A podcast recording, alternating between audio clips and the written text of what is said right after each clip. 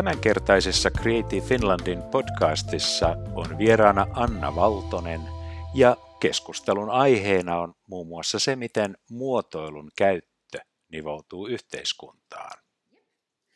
Mä oon Anna Valtonen ja mä toimin Aalto-yliopistossa. Mun professuurin alana on design, ennen kaikkea strateginen design.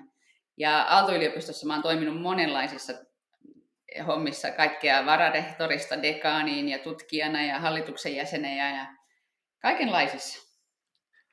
Muotoilun proffa, joka hoitaa strategista muotoilua. Avataan tätä teemaa ihan heti tähän alkuun. Design on, on laaja asia. Mitenkä sinä lähestyt omassa työssäsi muotoilun kokonaisuutta, jos näin laajasti voidaan lähteä tähän aiheeseen liikkeelle? Muotoilu on jo tosi iso alue, tai se voidaan käsittää tosi monella tavalla. Ehkä jos lähtee sieltä ihan niin kuin perusajatuksista, niin mulle ainakin muotoilu on jotain hyvin inhimillistä. Että jo ihan aikojen alussa niin se, että miten me muovataan ympäristöämme ja meidän tekemisiä, niin on ehkä tavallaan osa sitä, joka tekee meistä ihmisiä. Eli, eli niin kuin se, että me hyvin aikaisessa vaiheessa ruvettiin tekemään työkaluja ja ehkä niin kuin koruja koristeeksi ja niin edelleen. Ja, ja niin, se sama ajatus elää edelleenkin, että haluamme muokata maailmaa joksikin paremmaksi. Muotoilussa käytetään usein, tai vedotaan vanhaan klassikkoon, jonka nimi oli Herbert Simon, joka jo 1969 sanoi, että kaikki muotoilee, jotka, jotka muokkaa ympäristöään tai, tai niin kuin tekemistään olemassa olevasta maailmasta paremmaksi maailmaksi. Ja mun mielestä se on aika hyvä kuvaus siitä, että mitä me mitä me pyritään ihmisinä tekemään. Ja silti ne, ne ei aina ole niin aina ole sitä, mitä me luullaan, että ne on. Että jos miettii niitä esihistoriallisia vaikka työkaluja, niin joskus ne työkalutkin on selkeästi jälkikäteen, me ollaan ymmärretty, että ne on itse asiassa aika paljolti tehty myös ikään kuin kilpailijoiden ähm, niin kuin vakuuttamiseksi, tai niissä on paljon kor, niin kuin sitä koristeellista tai sitä niin kuin esittämisaspektia ihan yhtä paljon kuin sitä funktioa.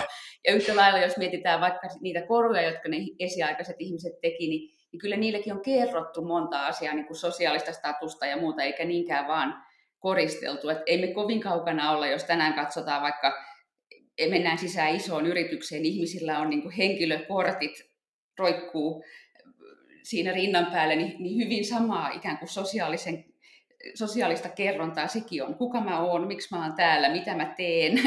Ja, ja samalla lailla työkalut voi yhtä hyvin kuvata tänään, mitä mä osaan, miksi mä teen tätä, minkälaista muutosta mä haluan. Että et kyllä ne kysymykset on aika ikiaikaisia, vaikka tavat tehdä on muuttunut ihan hirveästi. Joskus kauan sitten mä käytin esimerkkinä sitä, että silloin puhuttiin vielä teollisesta muotoilusta, ja ja mun mielestä hyvä esimerkki oli se, että jos arjessa jokin harmittaa, niin se tarkoittaa sitä, että se on huonosti muotoiltu. Että jos ei ymmärrä, miten bussikorttia tule, tulee käyttää tai, tai miksi veroilmoitus on hankala tai jotain muuta, niin, niin siinä turhahduksen hetkessä, niin siinä on hyvä huomata, että ah, tämän olisi joku voinut muotoilla paremminkin ja miettiä fiksusti loppuun asti. Ja, ja se on ehkä se ajattelu sitten laajentunut niin kuin paljon siitä itse tuotteesta, puhutaan, mainitsit itse palvelumuotoilun, se on tietysti yksi iso osa sitä, miten miten ihminen kokee jonkun tilanteen, miten se tarvitsee siinä, miten se ymmärtää siinä, miten se saa sen koko palvelu, koko kokemuksen sellaiseksi, että se on hänelle mahdollisimman helppo ja, ja miellyttävä.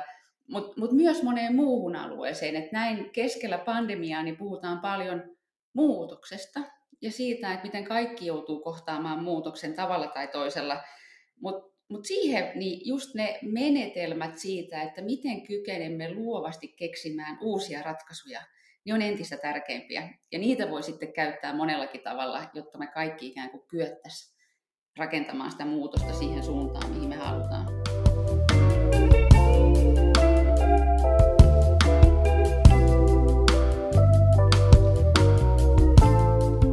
Muutosta voi miettiä hirveän konkreettisesti moni organisaatio tällä hetkellä joutuu miettimään ihan sitä perustekemistä, miten sen saa tehtyä nykytiloissa, miten, miten toimintatavat muuttuu, miten ehkä tarjoamakin muuttuu siitä, että jos mietitään, että minkälaisia, ihmisiä, minkälaisia asioita ihmiset kaipaa tässä ajassa, niin sitäkin joutuu ihan strategisesti miettimään. Mutta sitten käytetään myös muotoilua vielä laajemmin, eli, eli jos lainaa vähän englanninkielisiä käsitteitä, niin puhutaan esimerkiksi behavior designista. ja siitä, että miten me voidaan muotoilla maailmaa niin, että ihmiset toimisivat tietyllä tavalla, jo, joilla me haluamme heidän toimivan. Eli nythän esimerkiksi ollaan mietitty koko yhteiskuntaa uusiksi niin, että kaikki varmasti pesis kätensä, kun ne tulee sisään tai, tai käyttää hengityssuojaimia tai muuta.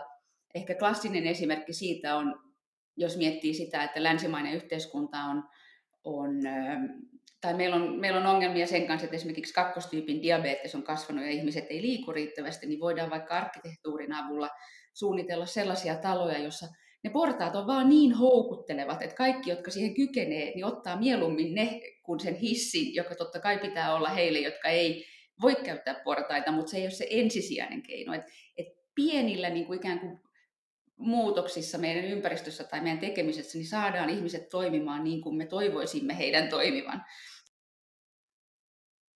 Luovuuteen aina liittyy tietysti sitten epäonnistumisen mahdollisuus. Mitenkä muotoilun käytännön toimissa ja käytännön työssä tähän virheiden tekemiseen on toleranssia, kuinka, kuinka sä näet itse, että tämä virheiden kautta oppiminen on muotoilun kohdalla toteutuu? Joo, tästä fail fastista ihmiset puhuu paljon ja mun mielestä siihenhän, siinä mielessä muotoilu on ihan loistava työkalu, koska se on myös hirveän, siis usein hirveän nopea ja, ja ehkä perinteisessä tuotemuotoilussakin se kaikkein, kaikkein halvin tapa, jos ollaan puhutaan rahasta, epäonnistua, koska muotoilua käytetään usein siellä hyvin alkuvaiheessa. Eli muotoilun avulla pystytään osoittamaan, että haluaisimmeko me tuota. Me saadaan se strateginen keskustelu siinä organisaatiossa paljon nopeammin siihen, että joo, toi voi olla hyvä, tai ei, tämä ei nyt sitten käy se, mitä me ajateltiin.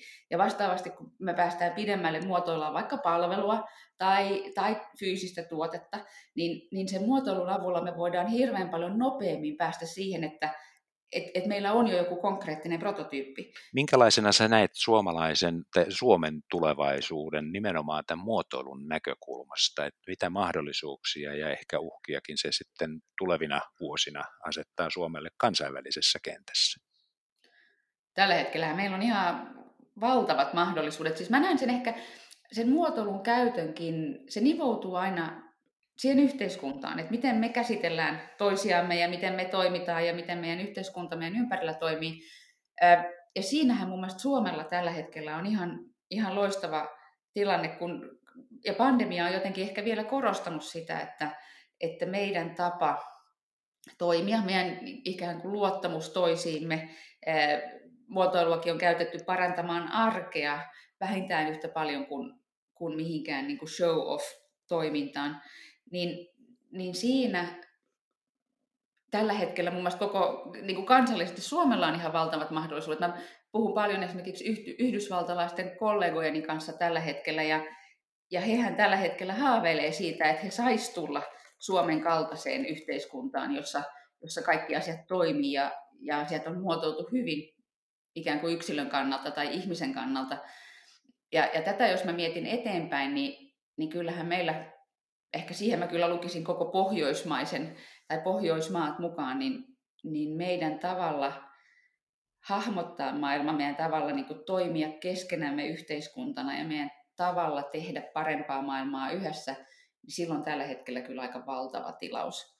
Ja samalla myös meidän, jos sun kysymys taisi liittyä enemmän niin kuin yrityksiin, niin, niin kyllähän silloin ihan hirveä kilpailuvaltti sillä, että me pystytään pystytään, me ollaan pieniä, pieni maa, ja ehkä ei niin sidoksissa siihen, että näinhän asiat on aina ollut, näinhän niiden aina pitäisi olla, vaan, me ollaan yritetty hyvin käytännönläheisesti löytää uusia ratkaisumalleja, kun me ollaan oltu uusien haasteiden edessä. Ja, ja se ajattelutapahan on meidän ehdoton, ehdoton niin kuin, on, on meidän eduksemme tässä tilanteessa, jossa moni muu kipuilee paljon pahemmin rakenteiden kanssa, jotka on ollut niin pitkään, että niitä on hirveän vaikea lähteä muuttamaan. Ja meillä perinteisesti keskustelu on toiminut hyvin, että isot yritykset tai pienetkin yritykset on voinut toimia yhdessä eri, eri tota, niin kuin järjestöjen kanssa, ihmisten kanssa, valtiovallan kanssa. Ja ne, ne, ne niin kuin muurit toimijoiden välissä on ollut ainakin suhteessa aika matalat. Että jos tähän ottaa vielä semmoisen ihmislähtöisen ajattelutavan, jota me muotoilun kautta yritetään tehdä, niin kyllähän meillä tällä hetkellä olisi kaikki mahdollisuudet ihan huimaan loikkaan. Et täytyy nyt vaan uskaltaa tai to, toivoa, että et ihmiset ja o, niin kuin organisaatiot uskaltaa ajatella tämän myötä myös uusin, ettei takeruta siihen, miten ollaan aina tehty, vaan, vaan lähdetään myös, vaikka on, on vähän haasteellista ja vaikka on tiukat ajat ja muuta, niin uskalletaan satsata siihen uuden kokeiluun ja, ja uuden testaamiseen ja, ja ehkä jotenkin annetaan itsellekin tilaa tai mahdollistetaan se, että, että voidaan ainakin unelmoida ja, ja ajatella, mitä voisi olla. Se on paljon alku. Creative Finlandin podcast-sarjassa keskustellaan luovien alojen ajankohtaisista asioista ja ilmiöistä. Haastatteluissa kuullaan rohkaisevia tarinoita luovilta aloilta ja kannustetaan innovatiivisten ratkaisujen tavoitteluun epävakaidenkin aikojen keskellä. Tämän jakson on toimittanut Digital Media Finland.